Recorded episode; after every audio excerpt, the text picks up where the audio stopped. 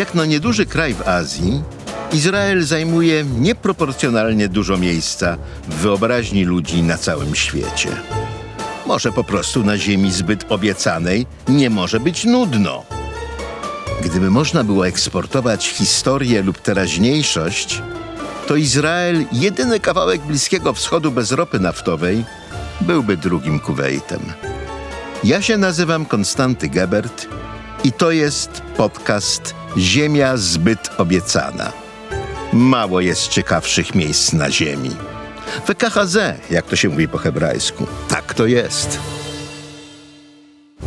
Podcast Ziemia zbyt obiecana powstaje we współpracy z Fundacją Elnet, organizacją pozarządową, której celem jest pogłębianie relacji między Europą a Izraelem w oparciu o wspólne potrzeby i demokratyczne wartości. W dzisiejszym podcaście będziemy mówić o tym, jak się kształtowały granice Izraela od czasów biblijnych do nowoczesności. No wszystko zaczęło się od Bożej obietnicy. Powiedział Bóg do Abrama: Idź dla siebie z twojego kraju, od twoich krewnych i z domu twego ojca do ziemi, którą ci pokażę. Tak czytamy w Księdze Rozaju, rozdział 12, werset pierwszy. To jest e, bardzo ciekawy cytat. Po pierwsze, Bóg mówi dla Abrama: idź dla siebie, lech lecha. Bardzo dziwne, no, wystarczyłoby, że powiedział idź, tak? Nasi komentatorzy mówią, że to słowo lecha dla siebie oznacza zawartą implicitę Bożą obietnicę, że tam ci będzie dobrze, że tutaj nie, nie oczekuję od ciebie jakiejś ofiary, jakiegoś poświęcenia, wręcz przeciwnie, robię ci przyjemność. Przyjemność tak wielką, że Bóg nie powiedział Abramowi ani gdzie jest ta ziemia, ani nawet y, wprost mu nie obiecał, że to on ją obejmie. No i rzeczywiście, ziemia miała przypaść dopiero potomkom Abrama. I to Bóg mówi trzy rozdziały dalej w Księdze Rodzaju, kiedy mówi Abramowi: Twojemu potomstwu dałem tę ziemię od rzeki egipskiej do wielkiej rzeki, rzeki Eufrat. Rodzaju 15-16. Hmm. Znowu kłopot. Owszem, mamy obietnicę daną potomstwu Abrama, ale jakby to miała być umowa handlowa, ja bym tego nie podpisywał. Bo po pierwsze nie bardzo wiadomo, y, kiedy ta obietnica zostanie spełniona. Po drugie, nie wiadomo, czy jest ona bezwarunkowa, czy może to potomstwo będzie musiało jakieś warunki spełnić, żeby zasługiwać na jej spełnienie. Z całą pewnością Bóg nie obiecuje, że dają tylko potomstwu Abrama, ani nie obiecuje, że dają wszystkim potomkom Abrama. I wreszcie nic nie mówi na temat daty ważności. Innymi słowy, to jest właściwie lech lecha, tyle tylko, że już przełożone na następne pokolenie. Ale mamy tu przynajmniej konkret, prawda? Mamy granice, niezłe granice, no. Od rzeki Egiptu do rzeki Eufrat. No to jest pół Bliskiego Wschodu. To byłoby zupełnie niezłe granice, no bo jak mówimy rzeka Egiptu, prawda, no to od razu myślimy Nil, a Eufrat jest zaznaczony na wszystkich możliwych mapach i nie mamy wątpliwości. Czyli to jest kawał Egiptu, Synaj, Izrael do Jordana, a może i dalej, a Liban, trzy czwarte Syrii, no mocarstwo. Ale jak tak się przyjrzeć bliżej tym granicom, czegoś tam brak. No dobra, granica zachodnia, jasne, to będzie wybrzeże Morza Śródziemnego. Nie ma granicy wschodniej. To znaczy co? Między Nilem a Eufratem to ma sięgać no, tych mórz, które gdzieś na wschodzie będą? A może to po prostu znaczy, że te granice będą gdzieś tam między rzeką Egiptu a Eufratem? A gdzie dokładnie, no to o tym będziemy mówili w następnym odcinku. I od razu zresztą, jak się przyjrzymy bliżej tej obietnicy, Dobra, Eufrat jest jednoznacznie określony, tu nie ma sporu. Ale niby dlaczego rzeka Egiptu to ma być Nil? Dlatego, że nam się tak kojarzy? Jest parę rzek w Egipcie. Jest między innymi takie niewielkie ładi, które płynie no, kilkadziesiąt kilometrów na południe od obecnej granicy izraelsko-egipskiej. Być może Bogu o to właśnie chodziło. Trzeba czekać następnych informacji, a te znajdujemy w Księdze Wyjścia, gdzie Bóg mówi już konkretniej. Mówi, ustanowię twoje granice od Morza Trzcinowego do Morza Filistyńskiego, od pustyni do rzeki. No, tu jesteśmy już troszkę bardziej w domu. To Morze Trzcinowe to prawdopodobnie jest y, Morze Czerwone. Ale może to jest Wielkie Jezioro Gorzkie, tego tak naprawdę nie wiemy. Jak dalej patrzymy, Morze Filistyńskie, no to jest to morze, nad którym jest Filistia, czyli przyszła Palestyna, przyszła Filastin, czyli Morze Śródziemne. Rzeka, no w tamtych okolicach jedyną rzeką jest Jordan, no i pustynia. Z grubsza to byłyby granice podobne do granic dzisiejszego Izraela. O Eufracie tu nie ma ani słowa. Może ten Eufrat był podany tylko jako taki orientacyjny punkt zahaczenia. Może to miało znaczyć, że te granice nie sięgną dalej na północ niż Eufrat. Najwyraźniej Bóg akurat do tego Eufratu nie przywiązuje wielkiej wagi, y, natomiast opisuje nam Izrael bez Negewu, ale za to rzeczywiście ze sporym kawałkiem Libanu, mniej więcej w tych granicach, jakie mamy dzisiaj. No bo to wszystko były tylko wstępne przygotowania. Kiedy Izrael już ma wejść do tej ziemi, którą Pan mu obiecał, a opowieść o tym zajmuje większą część tory, tak? To Pan nagle z tego poziomu ogólników i dość niejednoznacznych stwierdzeń przechodzi na kartograficzny konkret. I w Księdze Liczb, rozdział 34, czytamy, co następuje. Wasz południowy kraniec będzie przy pustyni Cin wzdłuż domu, e, wasza południowa granica od skraju Morza Słonego na wschodzie, e, potem granica skręci na południe do Malea Akrabim, przechodząc do Cin, a jej granice będą na południe od Kadesh Barnea i sięgać będą do Hacar Adar i przejdzie do Acmon. No tutaj po prostu widzimy, że siedzimy nad mapą sztabową, tak? Gdzie każda najmniejsza wioska i każde najmniejsze wzgórze jest zaznaczone i pan pokazuje na mapie dokładnie, którędy mają te granice przebiegać. E, wtedy granica, mówi dalej pan, skręci od Acmon ku rzece egipskiej. Znowu rzece egipskiej bez nazwy. Która z tych rzek, tak? I jej granice będą przy Morzu Wielkim, a granicą zachodnią będzie dla was Wielkie Morze. A to będzie wasza granica północna i tutaj dopiero zaczynają się cuda. Od Wielkiego Morza pociągniecie ją do Horchahar, a od Horchahar pociągniecie ją drogą na Hamat, a końce granicy będą przy Cedat. Granica sięgać będzie do Zifron. Jej krańce będą w Hacar Enan. To będzie wasza granica północna. Znowu, jakby się miało tę mapę sztabową, no to bez trudu wykreślimy tę granicę.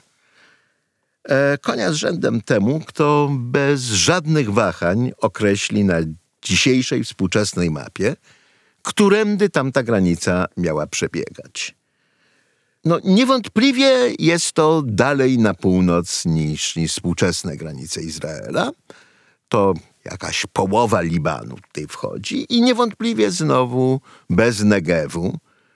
No chyba, że ta rzeka Egiptu to byłby Nil, ale wtedy wszystkie inne punkty odniesienia się nie zgadzają. Za to przynajmniej na zachodzie mamy trochę jasności. I wytyczycie sobie granicę wschodnią od Hacarenan do Szefam, granica zejdzie od Szefam do Rivla, na wschód do Ain i schodząc granica dotknie wschodniego wybrzeża Morza Kineret. Uf, no tutaj przynajmniej wiemy, gdzie jesteśmy. E, granica zejdzie do Jordanu, jej krańce przy Morzu Słonym. Czyli przynajmniej wiemy, na pewno, że zachodnią granicą jest wybrzeże morza, wschodnią granicą przynajmniej na jakimś odcinku jest Jordan. E, to się kończy mniej więcej na wysokości Morza Słonego, więc znowu wyraźnie bez Negewu, no a na północy jest pełna tajemnica. Ale nie są to granice tak bardzo rozbieżne z tymi, które, które Izrael ma dzisiaj. Tyle tylko, że niby co z tego ma wynikać, tak? Jak sobie obejrzymy atlasy starożytności, mamy pełno rozmaitych granic, rozmaitych państw, państewek i imperiów, o których, po których pozostały już tylko te nazwy i pamięć o jakichś granicach. Z tego, że Bóg takie właśnie granice obiecał narodowi Izraela, e, wynika to, że Bóg takie właśnie granice obiecał narodowi Izraela.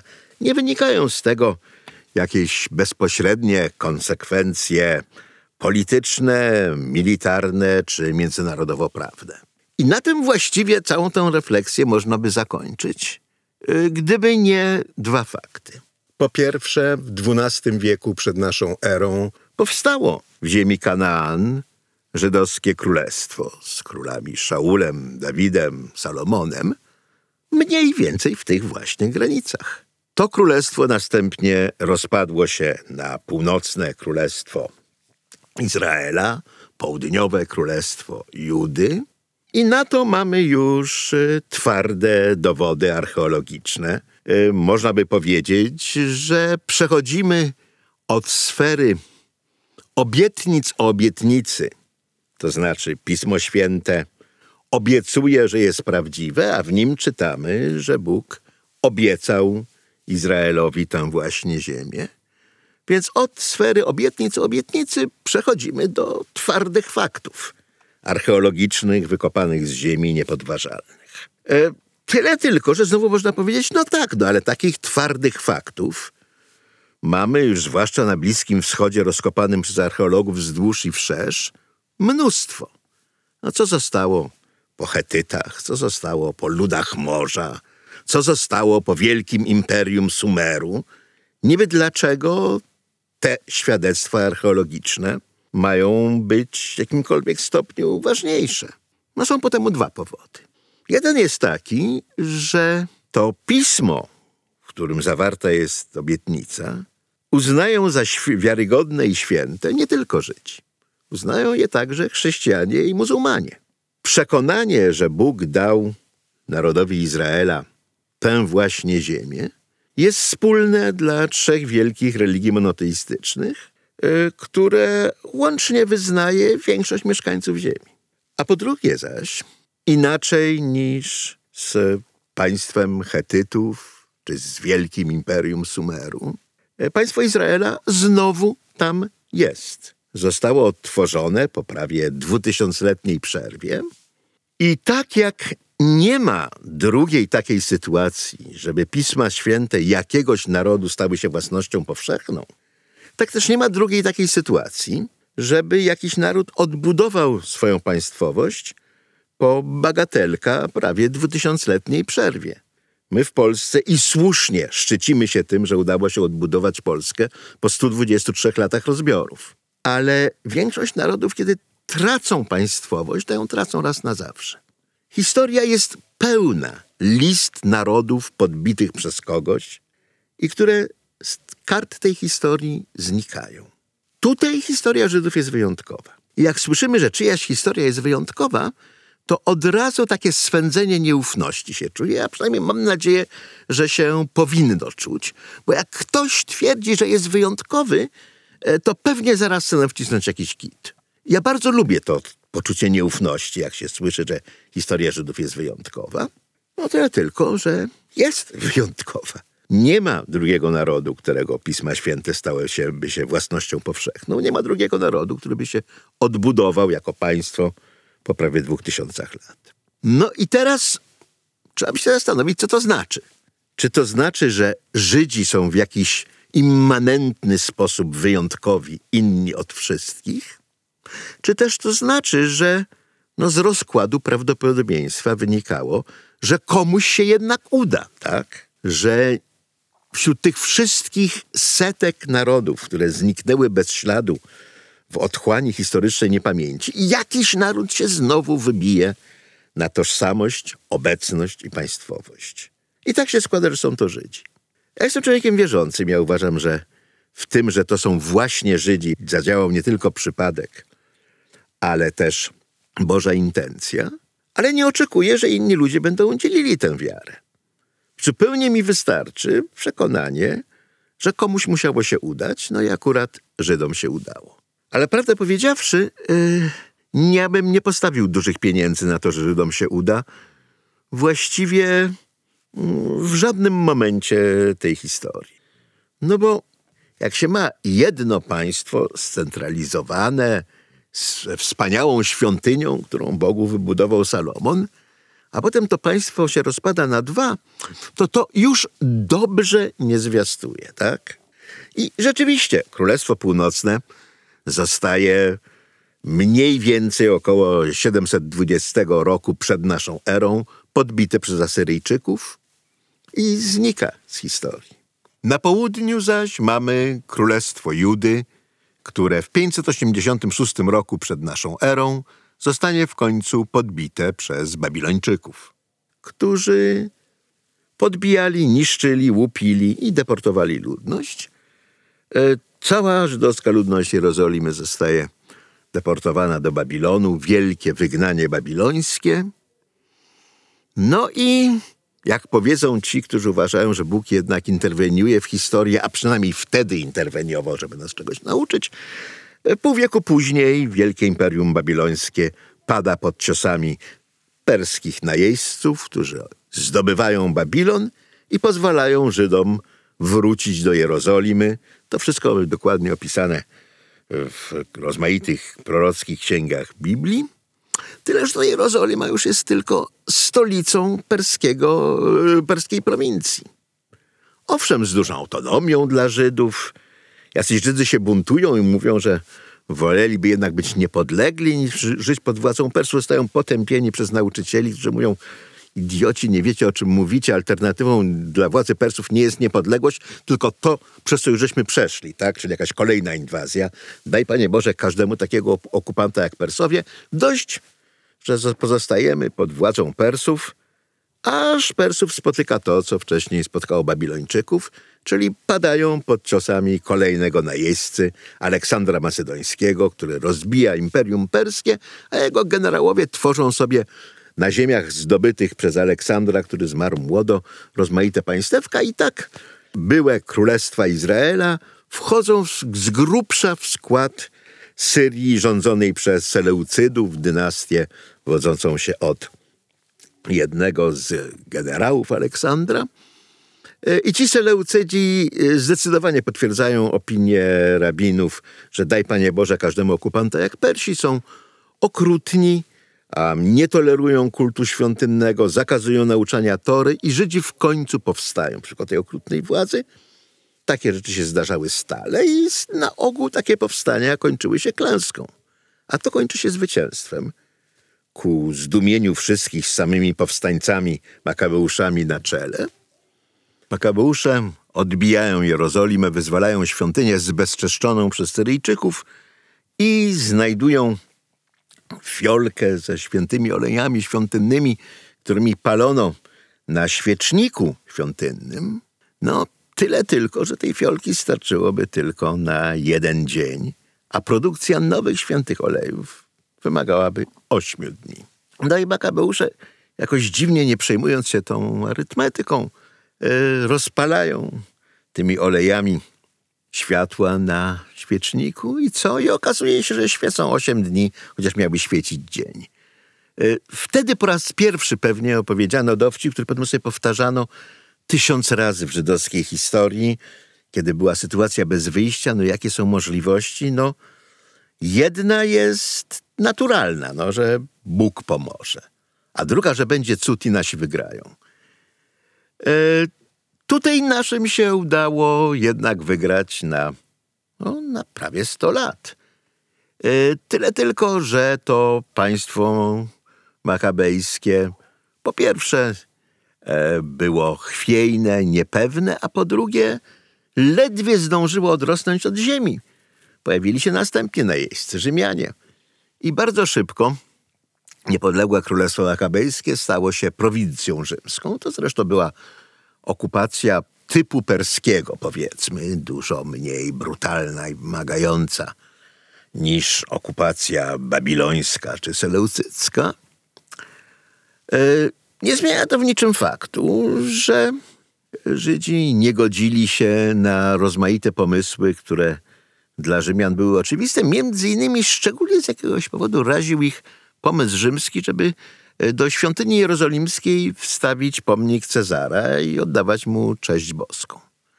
Rzymianie byli zdumieni tą, tą jakąś taką barbarzyńską nietolerancją Żydów. Potłumaczyli, że przecież możecie też zrobić pomnik tego waszego Boga, jak mu tam, i my możemy oddawać cześć w naszych świątyniach. No. Nasz Bóg u was, wasz Bóg u nas, no i wszyscy będą zadowoleni. E, tak Rzymianie rządzili w całym swoim imperium. No jedni Żydzi mieli z tym problem od słowa do słowa. Kolejne powstanie i kolejna klęska. Rzymianie zdobywają w 70 roku Jerozolimę, niszczą drugą świątynię. Judea, bo taką nazwę nosiła ta rzymska prowincja, jest zdewastowana, dziko zubożona i właściwie już z tej klęski się nie podnosi. Została nam potem pamięć o obronie Masady, powstańczej fortecy na północnym Negewie, która broniła się dwa lata przed Rzymianami, a potem w obliczu nieuchronnej klęski obrońcy popełnili samobójstwo. E, ta historia stała się jednym z mitów założycielskich nowego izraelskiego państwa i do dziś dzień żołnierze izraelscy na Masadzie składają swoje wojskowe ślubowanie. A ci, którzy zostali, powstali jeszcze raz przeciwko Rzymowi pod wodzą Bar Kochby w 135 roku. I tutaj jestem dziwnie spokojny, że Bar Kochba w życiu nie miał mapy Bliskiego Wschodu w ręku. Bo resztka Judei, pokonanej, zubożonej, zdruzgotanej, wzięła, powstała przeciwko całemu Imperium Rzymskiemu, tak? No to się musiało skończyć klęską i się skończyło. Po czym Rzymianie zastosowali przepis, który przed nimi zastosowali Babilończycy, a przed nimi Asyryjczycy, czyli po prostu deportowali wszystkich Żydów z Judei. Jerozolimę zrównali z ziemią, zaorali i zasiali solą, żeby tam już nic nigdy nie mogło wyrosnąć ani żywego, ani dzieła ludzkiego rąk. E, I przemianowali to, co zostało z Judei na Palestina od nazwy Filistyńczyków, tego ludu semickiego, który zamieszkiwał wybrzeże Morza Śródziemnego, mniej więcej tam, gdzie jest dzisiaj Liban i północny Izrael. I na tym właściwie ta historia mogłaby się skończyć.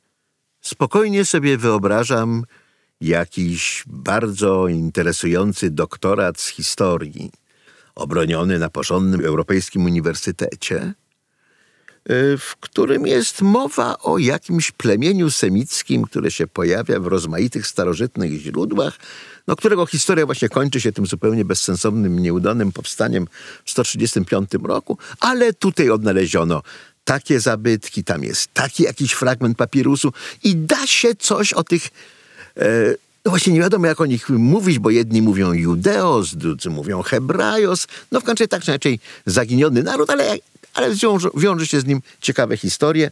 No i od tej klęski nic o nim już nie słyszano. Takie doktoraty powstają na temat rozmaitych innych narodów, które pojawiły się na kartach historii świata i zostały z nich mieczem wymazane. A historia żydowska nie skończyła się ku, ku zdumieniu Rzymian – ona się po prostu przeniosła gdzie indziej. Deportowani Żydzi nie mogli wracać do Judei, która stała się Palestyną. Mieszkali w całym Imperium Rzymskim. Roznosili ku przerażeniu Rzymian zarazę chrześcijaństwa, no bo chrześcijaństwo zaczęło się jako żydowska herezja. To co z tego, że większość Żydów uważała pomysł, że ktoś jest bardziej synem Bożym niż wszyscy inni, za pomysł absurdalny skoro to wśród Żydów się najpierw przeżyło chrześcijaństwo, które gorszyło Rzymian, no tak jak gorszyła ich wcześniej żydowska religia. Co więcej, ci Żydzi mieli to swoje dziwne i barbarzyńskie prawo. To rzymski filozof Seneca pomstował, że oni nie mogą jadać przy naszych stołach. Nasze jedzenie ich brzydzi. Żydzi przestrzegali przepisów koszeru. I wśród innych praw, które mieli, mieli prawo, które zabraniało Żydowi mieć niewolników Żydów. To sprawiło, że wśród żydowskich niewolników masowo szerzyły się konwersje. Na ruinach synagog w rzymskich miastach w Afryce Północnej, w Leptis Magna na przykład, e, odnaleziono tablice z listami członków synagog. Mniej więcej tak jak listy członkostwa w naszych synagogach dzisiaj. E, I tam wymieniani są z imienia wszyscy członkowie, ci, którzy się urodzili jako wolni ludzie i byli niewolnicy konwertyci, tych jest dużo więcej. Niektórzy historycy szacują, że pod koniec Imperium Rzymskiego 10% ludności stanowili Żydzi. To nie byli potomkowie Abrahama w tym sensie, w jakim mówi Biblia, nie byli to jego fizyczni potomkowie, byli tego potomkowie duchowi, którzy owszem, powodowani byli pewnie chęcią zyskania wolności, ale zarazem przystąpienia do żydowskiej wspólnoty losu. I tak historia żydowska odtąd będzie się toczyć głównie na kontynencie europejskim, a na Bliskim Wschodzie wszędzie poza samą Palestyną, gdzie Żydzi stali się mniejszością i to niewielką. A z Palestyną dzieje się to, co dzieje się z Bliskim Wschodem tak od jakichś czterech tysięcy lat mniej więcej stale, to znaczy stale coś, ktoś kogoś podbija, po czym ten, który podbił, zostaje z kolei podbity przez kogoś innego. Z prowincji rzymskiej Palestyna stała się prowincją bizantyjską. E, kiedy cesarz Konstantyn przyjął chrześcijaństwo, stała się prowincją chrześcijańską. Ba, matka Konstantyna, Helena, w Jerozolimie zaczęła szukać resztek prawdziwego krzyża, na którym został krzyżowany Jezus. I nawet podobno znalazła e, z tych kawałków prawdziwego krzyża rozsianych po kościołach na całym świecie, można by wyhodować niezły las, ale Helena niewątpliwie coś znalazła. E, I nawet jest uhonorowana swoją ulicą w Jerozolimie. Jedna z nielicznych jerozolimskich ulic, która nosi nazwę osoby związanej z chrześcijaństwem. W VII wieku Jerozolimę podbijają tak Persowie. I po raz drugi natychmiast po perskim podboju stwierdzają, że Żydzi mogą tutaj utworzyć z powrotem swoje własne państwo, które trwa 8 lat, zanim Bizantyjczycy nie podbili Jerozolimy z powrotem i nie przywrócili wcześniejszej swej dominacji, ale to już miało trwać bardzo krótko. Zaczęły się podboje arabskie, a z nimi nowa religia islam, i islam, podobnie jak chrześcijaństwo, inaczej niż judaizm, czyni z konwersji obowiązek religijny, no bo poza kościołem, jak mówią chrześcijanie, czy poza ummą, społecznością muzułmańską, jak uczy islam, nie ma zbawienia. E, I ci mieszkańcy Judei, późniejszej Palestyny, którzy zostali najpierw nawróceni na chrześcijaństwo, teraz zostają nawróceni na islam, e, tam rozmaite mocarstwa muzułmańskie będą ze sobą walczyć od późnej starożytności do wieku XX. Po imperiach e, arabskich Palestyna staje się częścią imperium mameludzkiego, muzułmańskiego imperium z Egiptu. Ono z kolei pada pod ciosami tureckich najeźdźców to wszystko z punktu widzenia historii Palestyny jest arcyciekawe i jak się... To, to jest powód, dla którego wymiana kabla w Jerozolimie jest gigantyczną operacją, bo jak tylko się wbije łopatę w ziemię, zaraz ta historia zaczyna wychodzić, tak? Cztery tysiące lat historii skoncentrowanej na kilkudziesięciu kilometrach kwadratowych No, wszystkie miejskie przedsiębiorstwa dziko się tego boją, bo to wiadomo, że to oznacza wstrzymanie pracy na miesiące, muszą przyjść archeologowie, a potem się okaże, że to jest, nie daj Boże, jakaś cegła, która jest święta dla jednej z trzech religii, które obowiązują w Jerozolimie i w ogóle nie do ruszenia. No wszyscy się modlą o to, żeby awarii nie było, tak? E, ale jak się rzekło, historia żydowska dzieje się gdzie indziej. Historia żydowska Palestyny trwa, ale jest słaba. W momencie podboju arabskiego w Palestynie było około 50 miejscowości e, z żydowską ludnością. W niektórych miejscach, jeżeli były wystarczająco małe, e, Żydzi na, nawet stanowili większość. Tych Żydów e, wyrżnęli krzyżowcy, kiedy zdobyli Jerozolimę podczas pierwszej wyprawy krzyżowej. Żydzi bronili miasta razem ze swoimi arabskimi sąsiadami. Więc kiedy Saladin wygonił krzyżowców po 120 latach istnienia ich państwa w Palestynie, e, zaprosił Żydów z powrotem do miasta, zapewnił im pełne, pełnię praw, ale także zbudował Haram al-Sharif, święty przybytek, e, kompleks wspaniałych meczetów, które się wznoszą na górze świątynnej, tam gdzie stała świątynia – i wznoszą się tam dlatego, że tam stała świątynia. E, o tym zresztą cesarz Saladyn mówił wprost. E, on wręcz zachęcał Żydów, że proszę bardzo, będziecie też jakąś małą waszą synagogę tam na wzgórzu obok naszych wspaniałych meczetów postawić.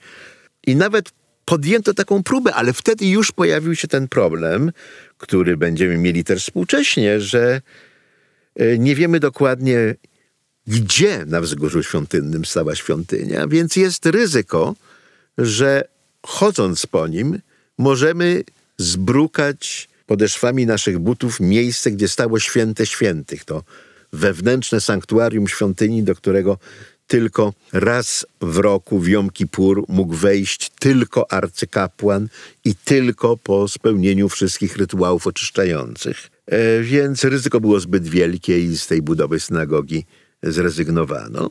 Ale nawet tutaj można by sobie wyobrazić, że dobrze, mamy jakiś naród w diasporze, mamy gdzieś tam jego historyczne ziemie. Tak to też może trwać. Romowie w Europie dzisiaj nie mają programu politycznego powrotu do Pendżabu w Indiach, y, z którego pochodzą. I tak rzeczywiście pewnie by trwało, gdyby nie to, że Żydzi w diasporze się nie asymilowali i nie zapominali nie asymilowali się z różnych powodów. Chrześcijaństwo nauczało, że Żydzi są narodem przeklętym, bo zabili Pana Boga. I ich cierpienia rozmaite, których z rąk chrześcijan doświadczają, są tylko dowodem kary boskiej i powinny trwać, żeby na, naocznie, namacalnie pokazywać wszystkim, jak to jest, jak się ktoś przeciwko Bogu buntuje. We władzy, pod władzą muzułmanów było lżej. Głównie dlatego, że muzułmanie w równie lekceważący sposób traktowali i Żydów, i chrześcijan z tych samych e, teologicznych powodów. No, obie religie są niedoskonałe.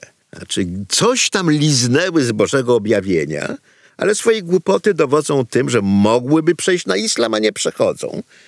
Więc były to mniejszości tolerowane, dimmi, E, a jak się nie jest jedynym prześladowanym, to jest lżej. Asymilacji przeciwdziałało także i to, że Żydzi rzeczywiście, jak oburzał się Seneca, no nie mogli jeść przy stołach swoich sąsiadów, bo przepisy koszerności e, tego, tego zabraniały. A jeżeli nie mogę pójść na kolację do sąsiada, no to jest mniejsza mniejsze ryzyko, że moja córka pójdzie z jego synem na randkę i że z tego może będą pyszne dzieci, ale narodu, który trwa w diasporze, nie będzie. Te przepisy o koszerności, o przestrzeganiu szabatu oddzielały systematycznie, strukturalnie Żydów od większości, wśród której mieszkali i utrzymywały tę odrębną tożsamość. Tyle tylko, że dobrze, odrębna tożsamość odrębną tożsamością, ale to jeszcze nie jest program polityczny. No ale Żydzi mieli program polityczny. Żydzi kategorycznie, codziennie powtarzali: My chcemy wrócić do domu. Powtarzali to w swoich modlitwach. Modlitwa o bezpieczeństwo Syjonu, o powrót do Jerozolimy, tęsknota za Jerozolimą, ostrzeżenie, że jeżeli zapomnę o Tobie, Jerozolimo, niech mój język przyschnie do podniebienia, niech moja prawica uschnie, to wszystko się powtarza rutynowo we wszystkich modlitwach. Tak, to był program polityczny. I tak, to był program polityczny, który się wyrażał językiem religijnym, bo innego języka publicznego nie było, tak? No, nie mogli Żydzi, nie wiem, w Nadrenii w XII wieku apelować do Rady Bezpieczeństwa, że pragną powrócić do ojczyzny, z której zostali wygnani. Ale to połączenie czynników, trwanie odrębności z programem politycznym powrotu do ojczyzny sprawiło, że Żydzi nigdy nie wyrzekli się swoich praw do kraju, z którego zostali wygnani. Mało tego, kiedy pojawiła się szansa, znowu wyrażona w języku religijnym, że ten powrót będzie możliwy, wracali. W połowie XVII wieku w Imperium Otomańskim pojawił się fałszywy mesjasz Szabtaj Cwi, e, no, który mówił o sobie oczywiście, że nie jest fałszywym mesjaszem, tylko mesjaszem prawdziwym. A jak wiemy, w judaizmie jest mocne przekonanie, że przyjście Mesjasza oznaczać będzie także powrót do Jerozolimy, powrót do ziemi obiecanej.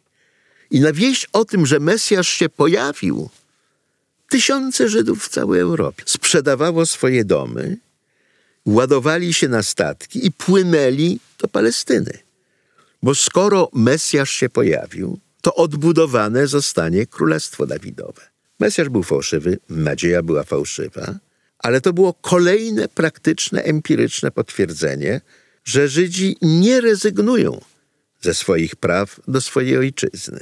Żeby je zrealizować, trzeba było jednak czekać końca długich wieków religii i początku wieku polityki, czyli nowoczesności, która w Europie nastała po rewolucji francuskiej.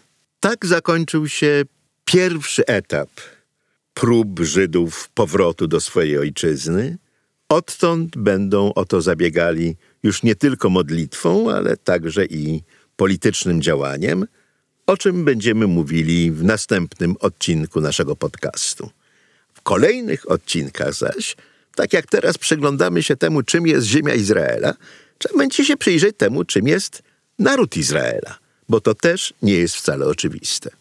I WKHZ, jak to się mówi po hebrajsku. Tak to jest. I zapraszam do słuchania następnego odcinka, w którym będziemy się zastanawiać, jak się kształtowały współczesne granice Izraela od deklaracji Balfura do zakończenia II wojny światowej.